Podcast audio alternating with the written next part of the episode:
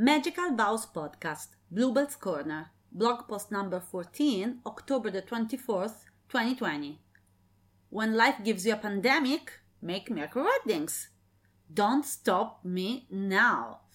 Yeah, when most people started organizing their wedding for 2020, one, not even the most experienced wedding planner, could imagine what would happen in the next few months, the chaos the world would fall in.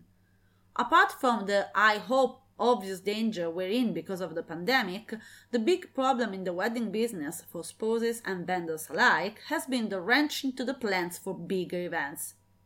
First and foremost, because regulations in various states change twice a month, if not once a week, making the planning stage a minefield.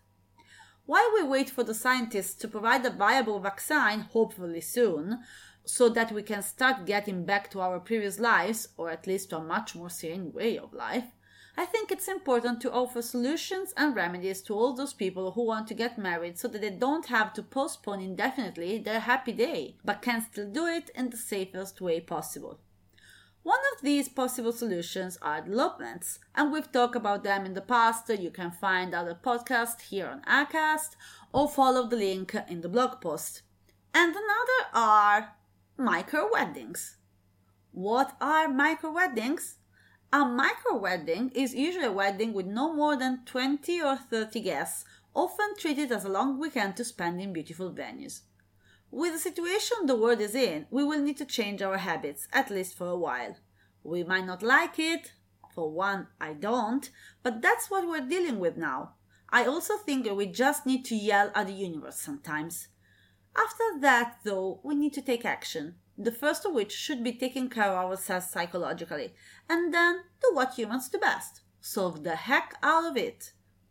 And as a wedding planner, problem solving is my second nature, together with always trying to make the best of any situation.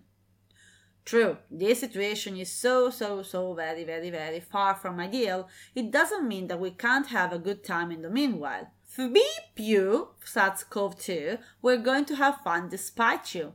Yes, I auto-beeped myself. Micro weddings, for the most part, are not that different from normal weddings. Some people have already chosen to have smaller weddings before this situation arose. I've personally organized some. They are just as beautiful, only for different reasons. I do love big weddings. I had a big wedding back in 2016, but I can say that looking back to the day, sometimes I wonder where the hours went by and how fast they passed. A smaller number of guests means being able to give each of them more attention on your wedding day, to share everything with them and really live in the moment. It might be a tad more complicated to choose the people you can't do without, but at least you have a wonderful excuse not to invite the third cousin twice removed that your parents are saying you really have to invite if you don't want them there. It can also double as a weekend out with the people you love, going for a change of scenery and making it an even more special event for you and your guests. You can go for usually unexplored venues that could offer you a great experience that could not be replicated for a bigger party. And no one says that once we are in a more stable and less dangerous situation, you can't have a bigger celebration. Micro weddings can give you the chance to really give a personal touch.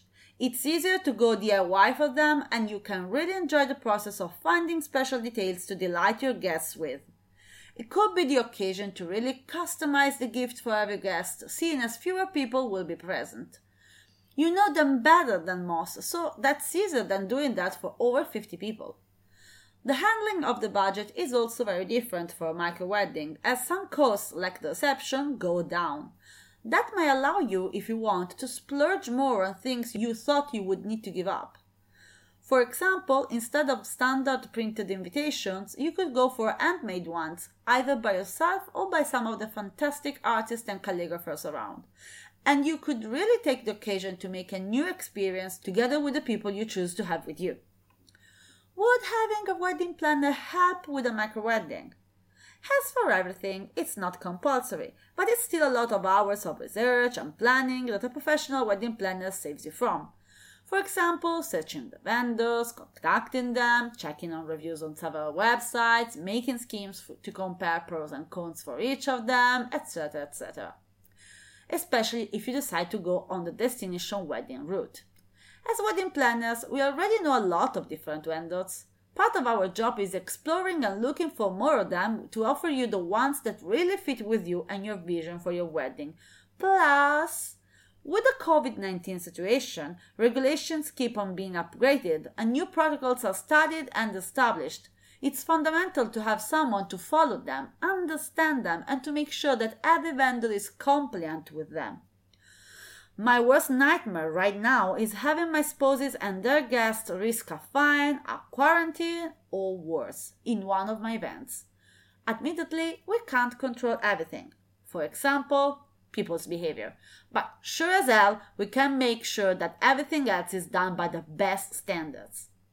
Micro weddings are a ton of fun in any case. So, why don't you book a consultation with me to understand if it's the right route for you? You can click on the Reassuring Blue button underneath the text in the blog. I'll be waiting for you. Bye!